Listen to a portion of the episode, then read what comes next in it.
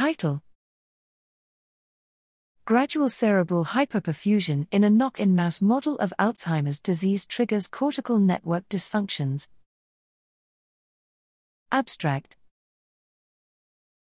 Alzheimer's disease AD is characterized neuropathologically by amyloid beta, a beta, plaques, and neurofibrillary tangles.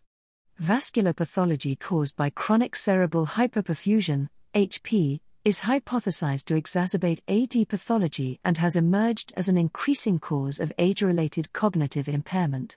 In this study, we examined the effects of gradual cerebral HP on cognitive dysfunction, beta, pathology, microgliosis, and cortical network dynamics in C57BL 6J mice and a single AP knock in mouse model of AD, AP NLGF.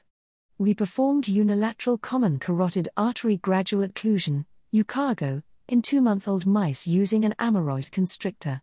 At four months of age, animals were tested in a behavioral battery consisting of tests of spatial learning and memory, Morris Water task, recognition memory, novel object recognition task, and motor coordination, balance beam.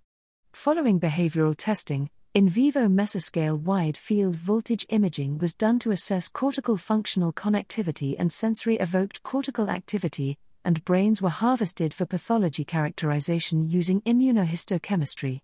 We found that UCAGO reduced cerebral blood flow, CBF, in the occluded hemisphere. O, however, subtle behavioral deficits were observed due to HP. A dissociative effect of HP was observed in resting state functional connectivity analysis, where HP led to hyperconnectivity in C57 mice and hypoconnectivity in AP mice. Interestingly, sensory stimulation of limbs contralateral to O revealed hypercortical activations in the non occluded hemisphere of C57 HP mice, however, hypocortical activations were observed in AP-HP mice.